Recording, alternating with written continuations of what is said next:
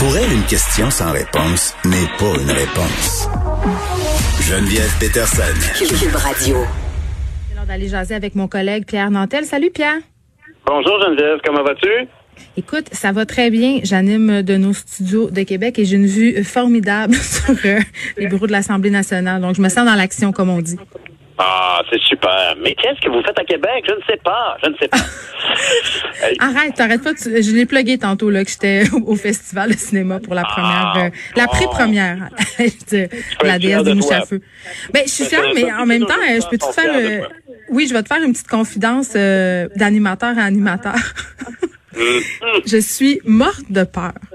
Ben, je comprends, je comprends. C'est parce que là, tout d'un coup, là, ton, ton livre se retrouve en images, puis euh, nécessairement, les gens vont associer tout ce qu'ils vont voir, les émotions qu'ils vont ressentir à toi, puis à ta vie. C'est c'est- quelque chose, en tant qu'artiste, c'est ce qu'on appelle le trac. Non, ça me stresse. Ça me stresse vraiment beaucoup. Puis on dirait que plus je me rapproche de Chicoutimi, plus je me rapproche de chez nous, où le film va être montré vendredi. Euh, puis en même temps, c'est un très bon film, puis j'ai hâte que les gens le voient. Mais je sais pas, il y a quelque chose de, euh, de fort chargé émotionnellement pour moi. Mais bon, fin de ma psychanalyse. Toi, tu veux me parler de Guy Fournier. Là. on, est ailleurs. Oui, c'est ça. Parlons de psychanalyse avec Guy Fournier. Non, mais c'est parce que, honnêtement, je, je lisais la chronique de Guy Fournier ce matin dans le Journal de Montréal, puis dans le Journal de Québec aussi, puis je me disais à quel point il est d'une constance incroyable. Euh, m- Monsieur Fournier, faut se rappeler que Guy Fournier, on l'a, son nom est apparu dans la conscience populaire alors qu'il écrivait l'émission Jamais deux sans toi, qui est un grand classique des Ah, J'aimais téléromans. tellement ça. Ben, tu sais, c'est- parce que c'est- quelque chose qui a. la phase, moi, pour moi, le premier téléroman qui m'a marqué quand j'étais tout petit, c'était Rue des Pignons, puis il y a personne qui connaît ça quasiment en nombre, mais euh, la, la- la réalité québécoise, c'est transcrite dans des images qu'on pouvait voir dans le petit écran, puis on voyait notre quotidien là-dedans, puis on a développé un intérêt pour ça. Puis aujourd'hui, à l'autre extrême, puis honnêtement, ça a commencé bien avant, là, il y avait les ploufs, on était en noir et blanc, puis etc., puis euh, un homme et son péché, puis Séraphin. Mon Dieu, t'es bien vieux. T'as quel âge? moi, je me rappelle non, non, mais ça, de moi, j'ai pas, moi, j'ai pas écouté euh, Séraphin à l'époque. Pourquoi je l'ai Oui, vu ok. sur peut-être des reprises, tu sais? Mais quand même, on a commencé à cette, époque en noir et blanc, puis aujourd'hui, on arrive à un moment, par exemple, où Fabienne Larouche et euh, Luc Dionne écrivent District 31, Mhm. et, et c'est des succès, euh, honnêtement, là, c'est mondial. là. C'est, c'est, c'est, quand je dis mondial, c'est que c'est, c'est unique au Québec d'être capable de rassembler, je sais pas, là, je suis pas à jour dans les derniers chiffres, mais genre 2 millions de personnes tous les jours. Ah, tout le monde écoute et- ça. et- Tout le monde. Ben c'est ça, c'est exceptionnel. Là. Tout le monde, quand, quand tu dis là, que de, de tous les âges, c'est rare en Saint-Citron, ce genre de- d'exploit. là Alors, on a réussi à se raconter nos, nos histoires. On a réussi à développer une manière d'attirer les gens à, à se mieux se connaître, puis à, regarder nos propres histoires, pas toujours à dire ah ben non, nous autres on est nés pour un petit pain, puis on va écouter des films avec euh, Bruce Willis euh, fait aux États-Unis. Ici, on a, on n'est pas des colonisés au niveau culturel. tu sais. Fait que c'est c'est quelque chose de beau. Puis M. Fournier a fait partie de ces artisans-là, mais il fait aussi partie maintenant des observateurs de cette, cette- de cette scène, là, de, de toute cette industrie de, de- culturelle. Et à l'époque, on se rappellera qu'il n'a jamais eu peur de créer la, la- la controverse. Et à l'époque, on se rappellera que, et on pourrait plus faire ça, ça serait de l'appropriation culturelle, il était directeur des programmes de TQS, notre télévision de quatre saisons. Aujourd'hui, ça s'appelle Nouveau, ça, a été, ça s'est appelé V. Mais à l'époque, il, s'est mis sur les autobus, il y avait une espèce de panache de, grands chefs indiens, d'Autochtones.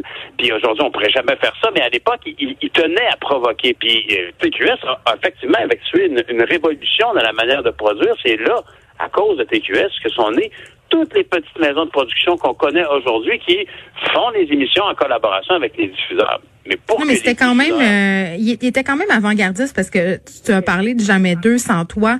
Moi, j'étais très jeune quand j'écoutais ça. J'écoutais, j'écoutais ça avec mes parents, Pierre. Je me rappelle, euh, on avait un couple d'homosexuels dont un était atteint du sida et c'était révolutionnaire. On n'avait jamais vu ça. Là. Ça avait été abordé un peu avant avec Jeannette Bertrand, mais dans la télé mainstream, dans un- une fiction québécoise, je pense que c'était une des premières fois.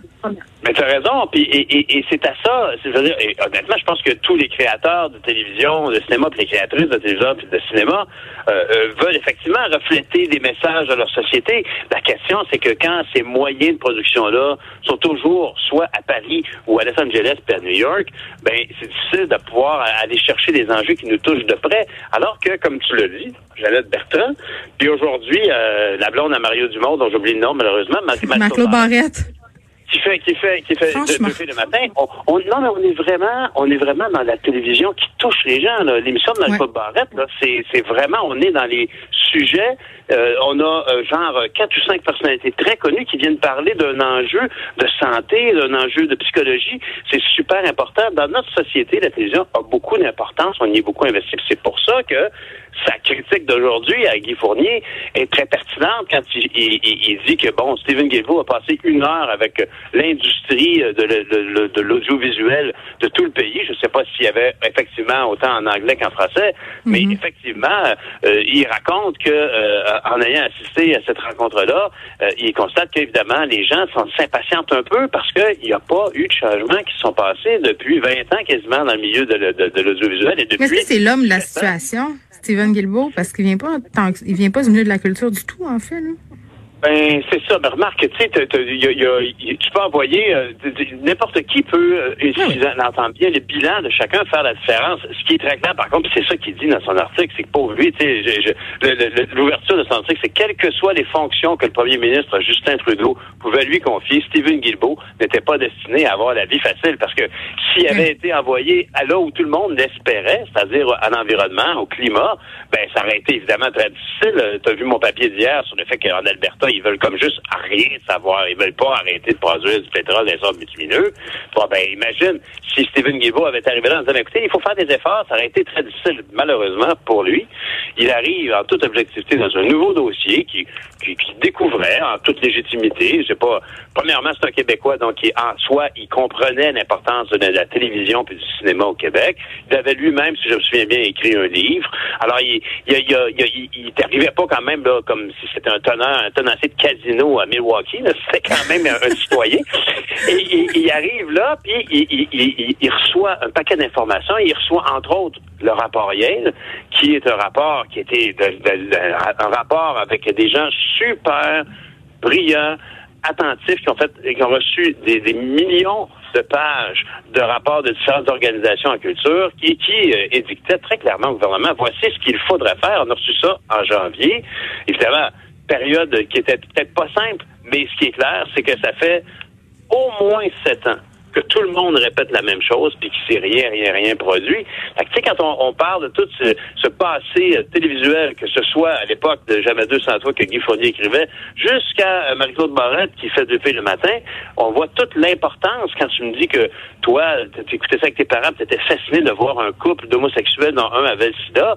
Je veux dire, c'est important dans notre société. Puis, malheureusement, actuellement, on, les, les diffuseurs, que sont TVA, Radio-Canada, euh, V ou Nouveau, euh, et, toutes les chaînes spécialisées, ces diffuseurs-là font partie d'un système où leur chiffre d'affaires il y a une partie de ça qui doit aller quelque part pour produire des émissions. C'est une, espèce de gestion de l'offre et de la demande. Tu es en affaires, tu diffuses des émissions, tu vends de la publicité, et puis tu réinvestis dans le contenu local, puis nous, on se retrouve là-dedans, puis de temps en temps, tu as le droit, bien sûr, de prendre une émission américaine que tu as traduite, puis ça fait un mélange là, euh, différent pour chacun des postes en fonction de leur licence.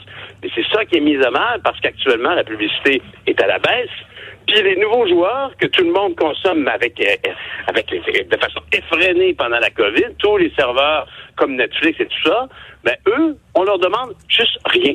Rien, non, moi, ça me fait capoter. Ils peuvent, ils peuvent absolument faire ce qu'ils veulent euh, et exercer. Puis moi, je vais pas avoir peur des mots. Là, une hégémonie culturelle sur nous.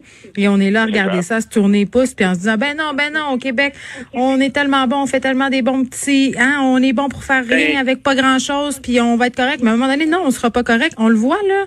Moi, j'en ai des enfants là, puis t'en as aussi là. Et puis même moi, là, j'ai même, tu sais, c'est pas pour rire, je n'ai plus de télé chez nous. sais, Internet est plugué dans TV, puis je je consomme des contenus québécois. Tu sais, mes, mes enfants, moins. Puis je, suis tout le temps en train de taper là-dessus. Mais tu as tout à fait raison. Ça, ici, c'est le problème.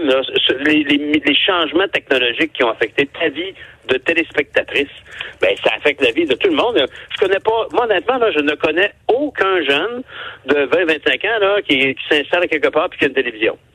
Il, il, a un abonnement encore, ben encore moins, à moins que ce soit pour l'Internet. En soi, la vie change, il ne faut pas s'objecter à ça, on ne peut pas arrêter de progrès. Le problème, c'est que toutes ces nouvelles façons de consommer la culture n'ont pas été endiguées comme l'avait été à l'époque la câble distribution. Alors aujourd'hui, tout le monde écoute n'importe quoi sur Internet, OK, mais il faut absolument que ce système-là, lui aussi, soutienne la production locale. Qu'il y ait des rétributions, puis qu'on subventionne, puis qu'on oblige ces géants-là à investir dans les cultures dans lesquelles ils s'implantent, euh, puis qu'ils paient des taxes comme tout le monde. Pierre Nantel, merci. Moi, c'est un sujet, écoute, ça me fait toujours un poignet nerf. Euh, puis je trouve que la, notre espèce de guerre culturelle, c'est là qu'elle se joue. Vraiment, là, c'est, on le voit, l'effet direct. Si on veut protéger notre culture pour pas avoir à faire justement cette culture mondialisée-là, là, c'est maintenant que ça se passe. Merci. T'as raison. T'en es la preuve vivante. Salut. à demain. Bye.